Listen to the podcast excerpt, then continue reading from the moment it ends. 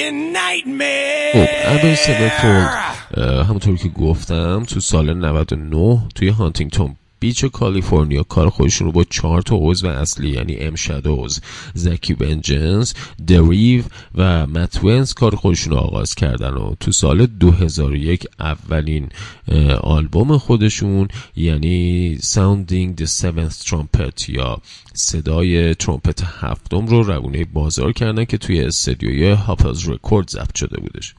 تو سال 2002 گیتاریست اصلی و همخوان 18 ساله یعنی سینستر گیتس که در موردش خیلی صحبت باتون دارم به عنوان عضو جدید به این گروه پیوسته شد بعد از مدتی هم جانی کریست به این گروه اضافه شد و توی سال 2003 با این اعضا دومین آلبومشون یعنی Waking the Fallen یا بیداری ساقط رو وارد بازار کردن.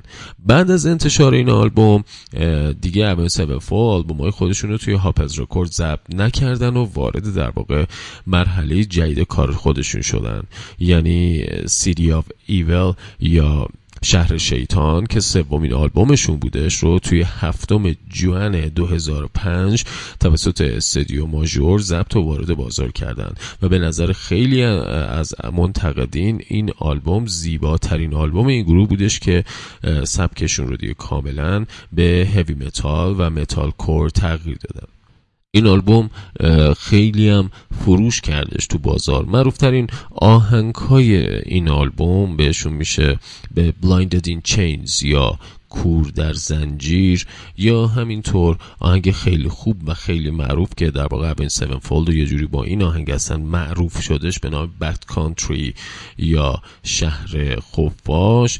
یا مثلا آهنگ ترش دن اسکترد که معنیش میشه دور انداختنی و متفرق به شمار بود این آهنگ رو. تو 2006 این گروه توری رو توی لاس وگاس با نام شهر شیطان برگزار کرد که خیلی هم محبوبیت این کار رو بالا بردش. بعد از بازگشتن تور لاس وگاس بر پایه اعلام MTV آهنگ The Bat Country یا همون شهر خفاش به عنوان دومین mainstream rock و شیشمین راک مدرن سال انتخاب شد و همین باعث افزایش محبوبیت گروه شدش و بعد از اون استدیوی ضبط خودشون رو به یک استدیوی بسیار مهم متال یعنی Gold Record بردن که توی 2006 Avenged Sevenfold کنسرت بزرگی رو برگزار کرد و تو اون از دو سبک هارد راک و هوی متال به زیبایی استفاده کرد و باعث شدش که اسم این گروه هم ردیف گروه های مثل System of a Down قرار بگیره.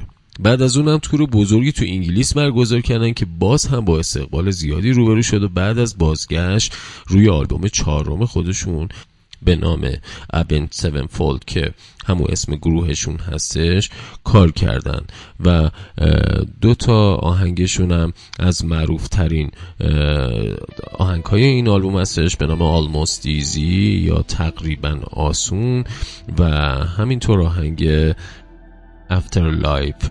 یا زندگی پس از مرگ میشه نام بردش از دو تا آهنگ اصلی. اما اول فولد می‌رسه به مهمترین بخش زندگیش. من سریعتر آلبوم ها رو بگم که برم کار دارم رو ازشون. ام شادوز خواننده اصلی گروه تو سال 2009 ورژن جدیدی از آهنگ گروه مشهور Guns N' Roses رو به نام Easy یا بسیار آسون رو با همراهی Slash که گیتاریست lead گروه Guns N' Roses بودش تو سال تو سالن تئاتر نوکیای لس آنجلس و همچه کالیفرنیا اجرا کرد و این آغاز همکاری اسلش و ابن سون فولد شدش که بعد از اونم چندین بار این دو در کنار همین آهنگ اجرا کردن. تو سال 2009 درام، درامزن گروه یعنی دریو درگذشتش و همین باعث شدش که گروه یک توری رو به مناسبت درگذشت دریو این عضو گروه خودشون اجرا کنه که با حمایت خیلی خوب طرفداران گروه هم همراه شدش. تو سال 2010 این گروه آلبوم جدید خودشون رو به نام نایتمر که نظر من که از منتقدین توریک موزیک مهم متال هستم به نام نایتمر رو به بازار دادن که به نظرم نایتمر همینو می‌گفتن که بهترین و نقطه اوج اون 7 فولت هستش که چندین آهنگ زیبا داره و از نکات به تو آهنگا رو میگم مهمترین نکته این آلبوم حضور مایک پورتنوی بهترین درامیست تاریخ نظر من. حالا از یه سری لیست هم. تو همشون دیگه برخلاف جز سه تا درامر بزرگ دنیا هستش. مایک پورتنوی درامر گروه Dream Theater که تا قبلش در Dream Theater progressive metal درام میزدش و بعد از اینکه اومد تو اونج و به عنوان project توی گروه های مختلف کار می‌کرد بیشتر دوست داشتش که thrash بزنه و heavy metal بزنه. drums یعنی در واقع drums line های این آلبوم رو مایک عزیز نوشتش.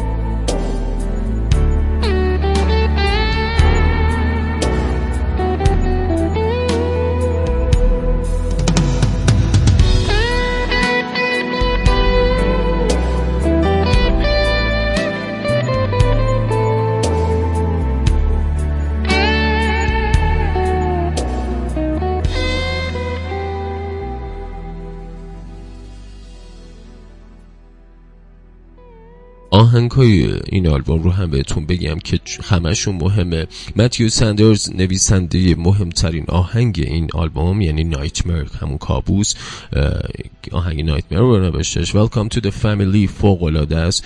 Danger Line خط خطر فوق است. آهنگ Buried Alive زنده به گور. بی نظیره مخصوصا سولویی که Synyster Gates زده شاهکاره میگم در مورد Synyster حرف دارم. Natural Born Killer که سالیوان ساخته بود فوق العاده از So Far که از ترکیبی از هوی متال و acoustic rock هستش. عالی هستش. همینطور آهنگ Save Me که یک آلبوم کامل و اصلا نقطه پرتاب گروه Avenged Sevenfold آلبوم Nightmare هست.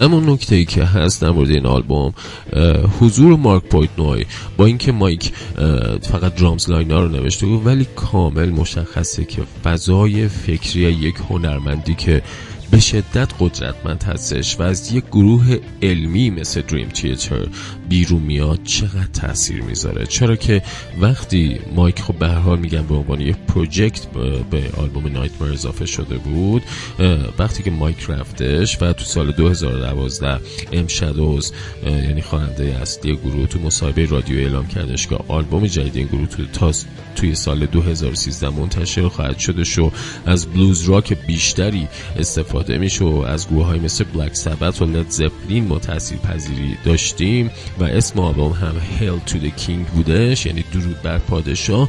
اینجا دیگه مایک نبودش. خب دریو هم که بنده خود در گذشته بود و آریان ایلی جی به عنوان درامر این گروه در فعالیت داشتش تو آلبوم. اینجا دقیقا نقطه بودش که کاملا شنونده متوجه میشه که اون سیون فولد روند سعودی که به شدت عالی داشت میرفتش بالا و با نایتمر به قله رسیده بود رو طی کرده. با اینکه آلبوم هیل تو د کینگ مقام اول بهترین آلبوم تو کشورهای انگلیس، برزیل، کانادا و ایرلند رو به دست آوردش و ترانه خود Hail to the King از این آلبوم به عنوان بهترین ترانه تو سال 2013 توی مراسم Loudwire رو به دست آوردش. اما کل آلبوم این فضا رو به شما نمیده مخصوصا در مقایسه با آلبوم Nightmare یه جورایی انگار توی آلبوم Hail to the King تمام focus گروه روی خود Hail to the King هستش آهنگ Hail to the King هستش و بقیه کار رو رها کردن اشتباهی که خیلی از گروه ها می‌کنن. ولی خب به حال هل تو کینگ خود آهنگش ترکوند و ترانه بهترین ترانه مینستریم توی بیلبورد آمریکا شده نامزد بهترین ترانه توی گلدن گاد هم گلدن گاد 2013 هم شدش. و از این آلبوم یه دونه ترک هم برای بازی ها استفاده شد و به حال ترکی بودش که لحاظ تجاری موفق بودش. خیلی از منتقدین موزیک مثل در واقع متال همر معتقدن که هل تو د کینگ خروجی در واقع موفقیت آلبوم نایتمر هستش و بعد اون گروه 7 فولد نیاز به یک تزریق ایده و فکری و علل خصوص تئوری بالا خواهد داشت.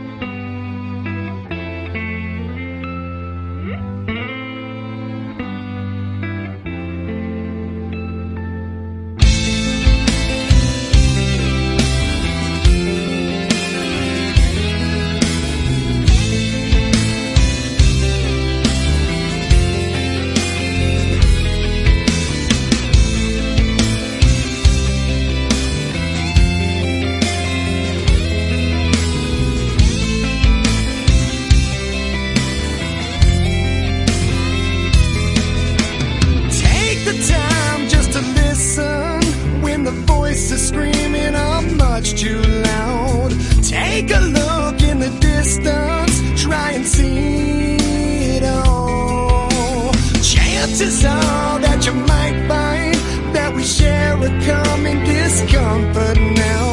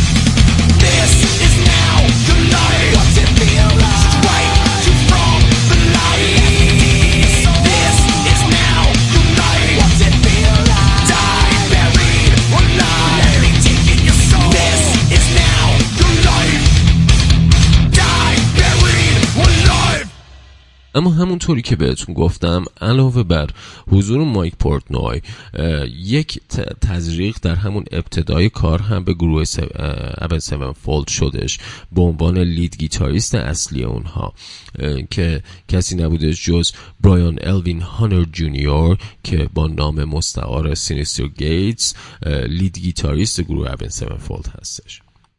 Synyster Gates فرزند گیتاریست نویسنده و کمدین آمریکایی یعنی برایان آلوین هانر سینیور هستش و اصالت اسپانیایی آلمانی داره. و به خاطر همین از یک خانواده کاملا هنری اومده. سینیستر جز صد گیتاریست برتر تمامی دوران مجله Guitar World قرار داره و جایگاه 87 رو داره و تو سالهای 2016 و 17 هم توسط مجله بسیار معتبر Total Guitar به عنوان بهترین گیتاریست سبک متال تو جهان انتخاب شد. سن زیادی نداره متولد 1981 هست ولی تکنیک ها و تجربه تجربه ای رو که خصوص توی سولوها و یا حتی lead گیتاری که انجام میده فوق العاده بالاست و شما فکر می‌کنید که سالهاست داره این کار رو انجام میده. سینستر واقعا Avenged Sevenfold کاملا مدیون سینستر گیتس هستش و یک چهره جهانی و تئوریک علل خصوص و که متد خاص خودش رو در گیتار داره رو سینستر داره و Avenged Sevenfold هر جوری هستش با چنگ و دندون با سینستر حفظ کنه. امیدوارم که آشنایی با Avenged Sevenfold منجر شده باشه که شما آهنگاشو حالا جز که شنیدید الان برید دنبالش رو بشنوید و کیفش رو برید بریم بخش بعدی که باز هم آلبوم های جدیدی رو بهتون معرفی کنم.